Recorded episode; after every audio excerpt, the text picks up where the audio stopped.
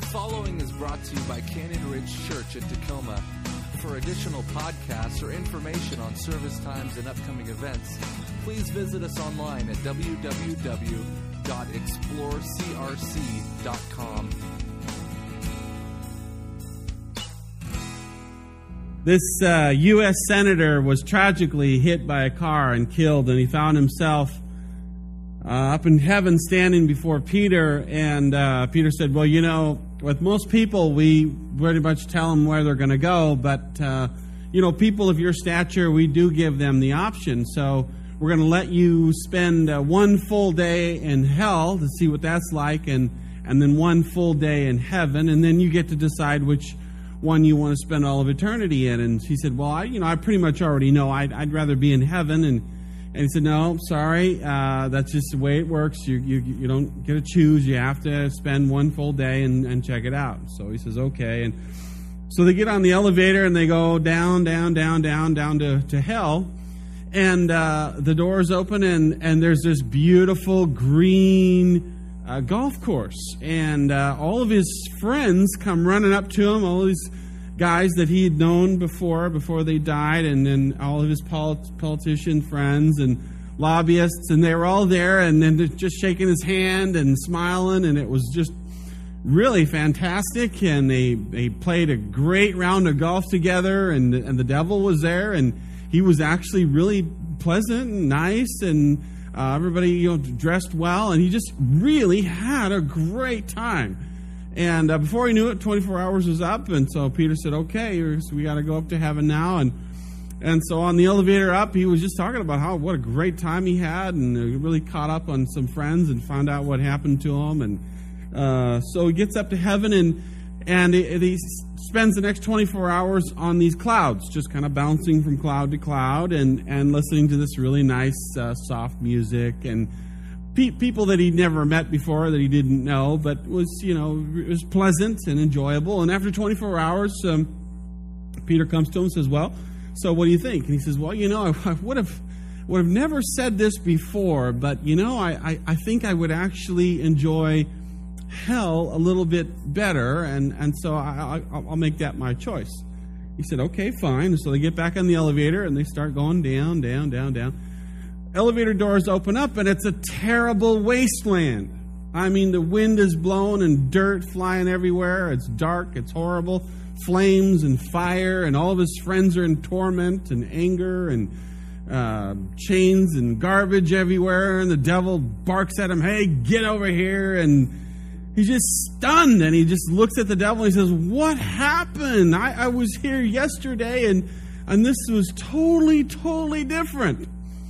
And the devil looked at him. He said, Well, yesterday we were campaigning. Today you voted.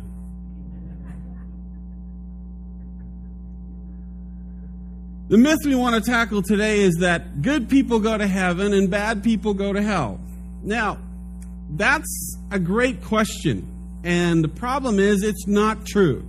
From a biblical point of view, it simply isn't true that good people go to heaven and bad people go to hell. And perhaps a better question to ask to illustrate that truth is why did Jesus die on the cross? In fact, it's probably the number one question that I've received from people over the years that they want to know is why did Jesus die on the cross? Why did he have to die on the cross? And the answer to that question, I think, reveals this whole myth for what it is about why good people don't go to heaven and bad people don't go to hell. The primary symbol of Christianity is the cross, of course. And we've all seen uh, pictures of the cross, we put them on trees. It's the central symbol of Christianity. And for us, those who are on the inside, the, the cross is really good news. It's a story of good news. But increasingly, people inside of our Northwest culture find it to be bad news. This whole concept of a vengeful God who is up there and he's so angry that he demands there be human sacrifice to appease his anger. I mean, it sounds a whole lot like uh, terrorists and uh, having to kill people to get into heaven and have all these virgins in this great place. So they got to blow up women and children to appease their angry God. And so people think, well, this, you know, it sounds like a primitive God who's punitive and he's, he's out to judge people. And it just doesn't make sense. If you say that God is a God of love, then how is it that he condemns people who don't follow the rules and you know he sends them to hell forever? How can you say that he's a good God? How can he be appeased by human sacrifice? And here's something going on behind me.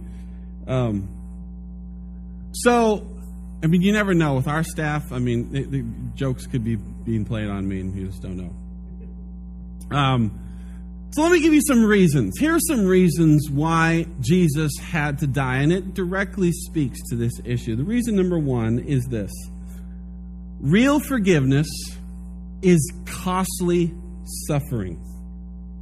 Now, think of it like this.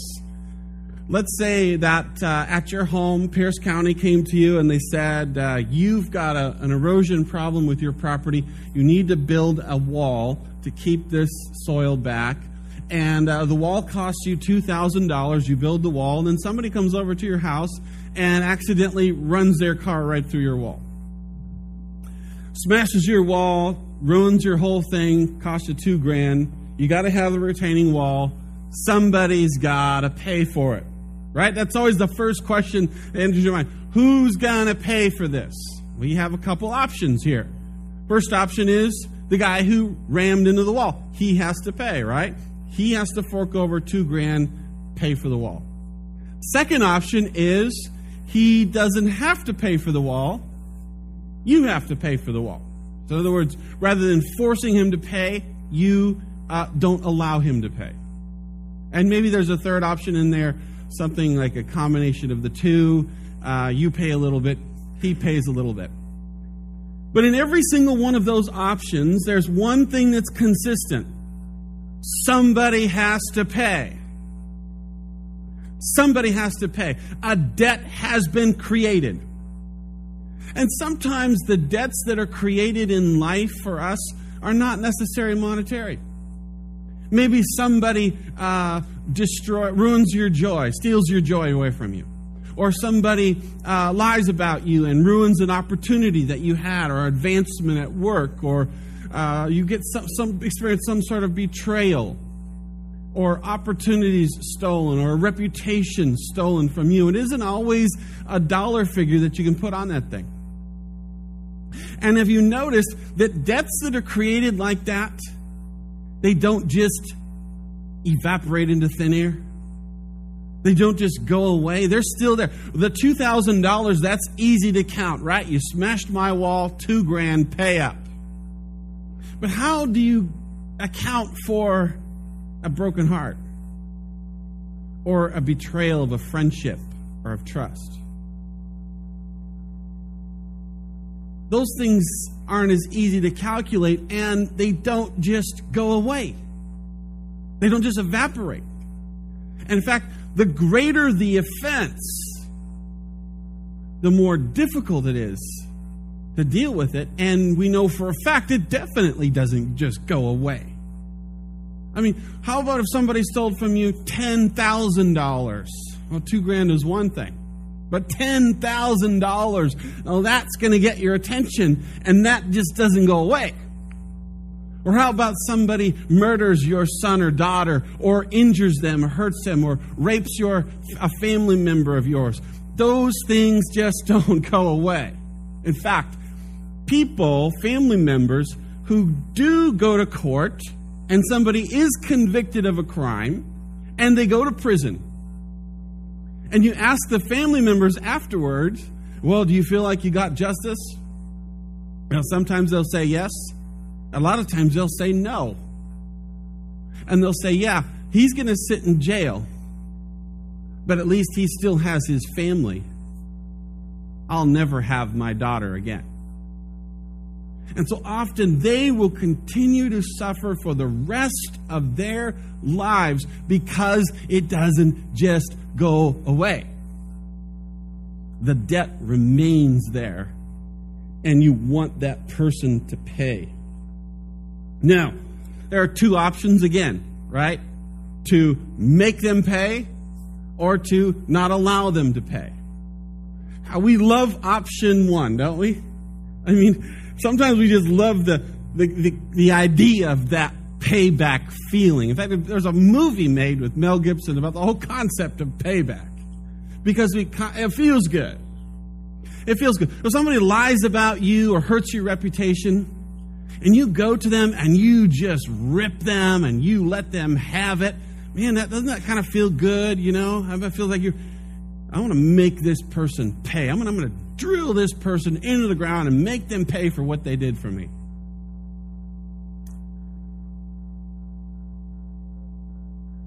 But what happens when you get your payback in whatever form you choose to use it? But then the receiving end don't think it was equal or fair. Oh, sure, yeah, I did something wrong and you got me back, but you got me back a little too much. So now I have to get you back a second time. Or how about the family members? So you get some payback, but then the family members of that person hear about it and they say it wasn't fair.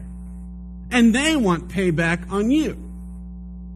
And the cycle just continues and continues and continues. And what happens with revenge is that the debt is not paid.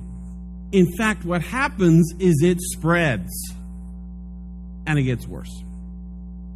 There's another problem with taking care of this debt yourself, and that is that you could be in danger of developing a deep and lasting prejudice. It works like this. So, say uh, uh, uh, the person that hurt you and offended you was a very wealthy person. And so then you conclude, well, all rich people abuse poor people. Rich people hate uh, uh, people of less status than them, they take advantage of them, and you develop this hatred for all rich people.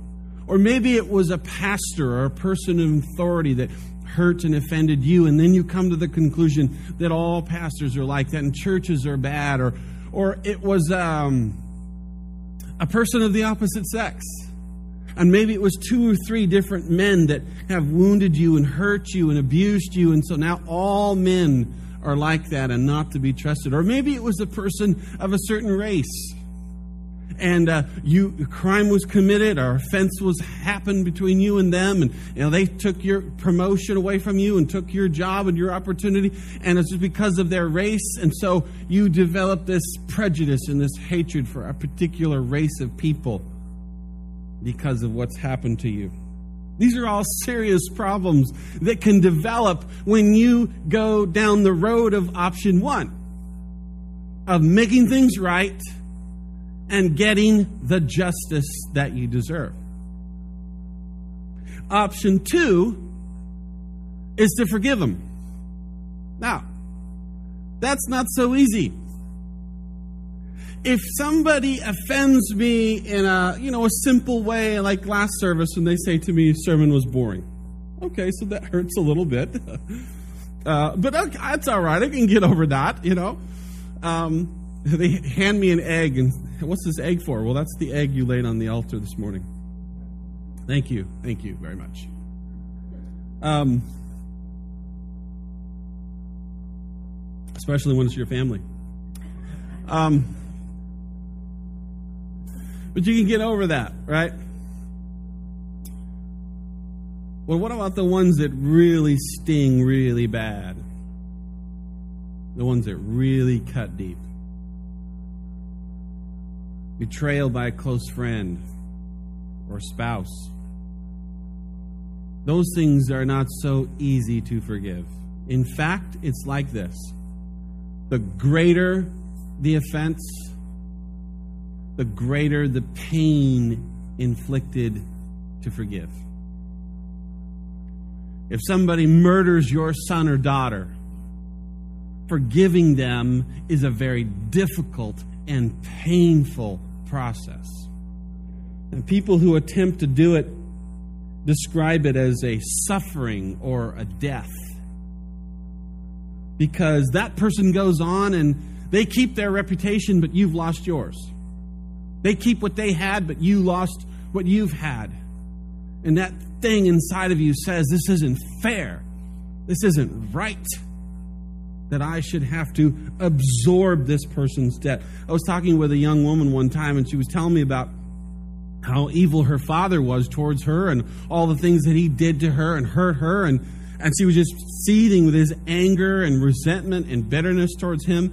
And I said, Listen, as long as you hold on to that hurt that you have with your father, he continues to abuse you. Only until you can forgive him will you set yourself free from him. And so she did not like hearing that. But she chose to walk through that process of forgiveness and forgiving her father. And I saw her go through that. And she experienced a, a, a, sort of a personal resurrection as a result of that and, and being free from her father and the injuries there. But she will tell you, if you ask her, she'll tell you that it was the most painful process she ever went through. There was literal suffering to bear the burdens of her father's debts. But forgiveness is the only way, it is the only way to stop the spread of evil. Revenge and retribution, it just continues the cycle. And it's never even, it's never equal. Forgiveness stops that cycle and erases it. Now, one of the first objections that people have when they hear something like this is wait a minute, shouldn't people be held responsible for the things they do? And the answer is yes, they should. But only when they are forgiven. Because forgiveness changes the motivation. If somebody is going to be confronted on what they've done wrong without any involvement of forgiveness, then that person is going to be re- confronted in revenge. They're going to be confronted in a way to hurt them, to punish them. If forgiveness then is happens and that process starts, then when that person is confronted, it's not to destroy them, it's not to punish them. Confronting them is to build them up, it's for their good. It's to bring them into a place of greater enlightenment and understanding about their life and the people around them and how they're affecting people around them. With vengeance, the evil spreads. With forgiveness, it stops. Dietrich Bonhoeffer is a very famous pastor who lived during World War II in Germany. German pastor, theologian, and uh, he was very outspoken against Adolf Hitler, and so he was uh, arrested and sent to Flossenburg uh, concentration camp. He was tortured there and eventually killed before the end of World War II. And here's somebody who definitely had an opportunity to live this concept. And this is what he said about forgiveness and the cross of Jesus Christ. He said this, and I quote True forgiveness is always a form of suffering. People say, Why did Jesus have to die? Couldn't God just forgive everyone? I mean, God tells us that we should forgive people, so why doesn't He just forgive people? Why did Jesus suffer and die? Well, you know the answer now because forgiveness is costly. Forgiveness is a form of suffering. On the cross, Jesus paid the debt that we owed. And in doing so, that debt of forgiveness was in the form of a great deal of suffering and pain. The second reason that Jesus had to die, and this again points back to good people going to heaven and bad people going to hell, and why that is the wrong question to begin with. Here's this reason real love is a personal exchange. It's impossible to have real love with somebody else without walking in their shoes at some point. At some point in this intimate relationship of love, you are going to experience their faults and failures. They're going to be come upon you. You're going to you're going to have to deal with it. Either you can reject it or you can walk with them through their faults and failures. And that's what that's the beauty of love is that somebody knows all the garbage about you and still chooses to be associated with you. That's the beauty of love. Is that they know your all your faults and failures and they still choose you. That's real love. That's unconditional love is that they know all the bad things about me and still want to hang with me. I think of it in terms of a secret agent. You know, so you see, you see, uh, you're you're going about your day and everything's going fine and you're safe and secure and all is good. And then you run into this person. He says, "Hey, I'm I'm I'm a secret agent. I work for the government, and these uh, bad people are chasing me and they're trying to kill me. I really need your help. I need your car. Can you drive me to this location? It'll save my life. It's for the government, it's for the good of the country. You know, will you do it? At that moment, you really have a choice to make, right? Because if you open the door and let this guy in, then those bad people are not just chasing him, they're chasing you. And there goes all of your safety and all of your security and your wonderful little day that you were having. Now your life is threatened. And that's the stuff that movies are made of. Here's another one about parenting. The minute you have a child, the first thing that you lose is, besides your sleep, is your freedom. It just poof, there goes your freedom. When before you could do whatever you wanted, whenever you want, now, guess what? You're staying home. All your friends are going out having fun, you're at home. And if you take that baby with you, oh, how much fun that is. You just you try it. You'll see. You'll be the first couple leaving the party. You see, a child comes into the world helpless and weak and frail. And to love that child, you have to surrender your freedoms. You have to s- surrender what you want and what you want to do. I want to sleep. The child demands that I not. You know? And so you have to sacrifice so that child can have a better life. And some parents don't want to do it. So they either uh, hire somebody else to do it or they just they give that child food, clothing, shelter, but basically ignore them. And then that child grows up and despises their parents, hates them, and is, is not uh, normal and adjusted for life because they didn't get that love and care that they needed because that parent made a choice their own freedom or the child's freedom. You sacrifice yourself, the child is free and grows up, has a great life. You sacrifice the child, you grow up free, have a great life. That child suffers. John Stott, famous pastor, preacher, and theologian, he said this about the great exchange. He said, The essence of sin is we human beings sub- substituting ourselves for God, while the essence of salvation is God substituting himself for us.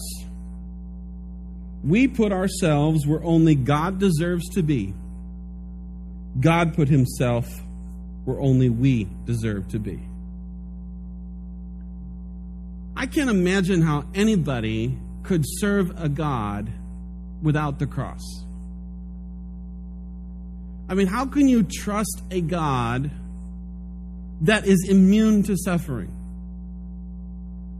That suffering doesn't affect him. He doesn't know what it is. He's never tasted suffering. How could you trust that that kind of a God could care for you and love you and know what you go through? In the real world of, of pain and suffering, the cross of Jesus Christ is a very loud voice that says, I care, I love you, I know what it means for you to suffer and go through what you're going through because I've been there. On the cross, Jesus Christ takes our whole culture, the culture of the Northwest and the culture of America, and completely turns it upside down. as he won through losing. He got victory through defeat. He gained all the wealth in the world by giving it all away. He received power through great weakness. So Christ and the cross takes our culture and turns it upside down. And when you've been transformed by the power of the cross and you've been experienced that new resurrection of your own life, then you see it's a completely different kingdom now. It's the kingdom of God. And in the kingdom of God, money is now something that you give away, and power is something that you use to better other people's lives, and and uh, fame and reputation is for building up the kingdom of God, and it's it's a reversal of values. Tell you a story, and then I'll I'll finish about two young boys growing up in the inner city, and and uh, they looked exactly alike but they weren't brothers. And so it was a thing that a lot of people talked about. They were always compared as brothers, and they always say, no, we're not brothers. But as they grew up and became into those teenagers years, they, they sort of split ways, and one went into a life of crime, and the other went into the priesthood and became a Jesuit priest. And they sort of lost track of each other over the years, but the irony is they never left the neighborhood. So one was abusing the people of the neighborhood and taking from them and and inflicting harm on them, and the other one was reaching out in love and trying to be good to the community and trying to help the neighborhood. Well, over time, the crime caught up with the one boy, and he was convicted of murder and sentenced to the death to death penalty to the electric chair who's there, and he just moments before the execution, the uh, the priest was summoned to come to the prison and do last rites for this this uh, prisoner. And when he heard who it was, and remembered that it was his friend growing up, the whole way there, he was thinking to himself, "How can I reach these boys in this community who are?" Just enamored with this life that this criminal has lived. And they look up to the criminal and they respect him and they want to be like him. How can I reach them with a different message? He's thought about this the whole way there. He gets there, he walks into the room, and the criminal recognizes the priest as his boyhood friend. Instantly, there's a connection, they embrace. And the priest says, I have a proposal for you. I would like to be able to reach these inner city kids, but I'm not able to do it. I, they're not listening to me. They, they respect you, they look up to you.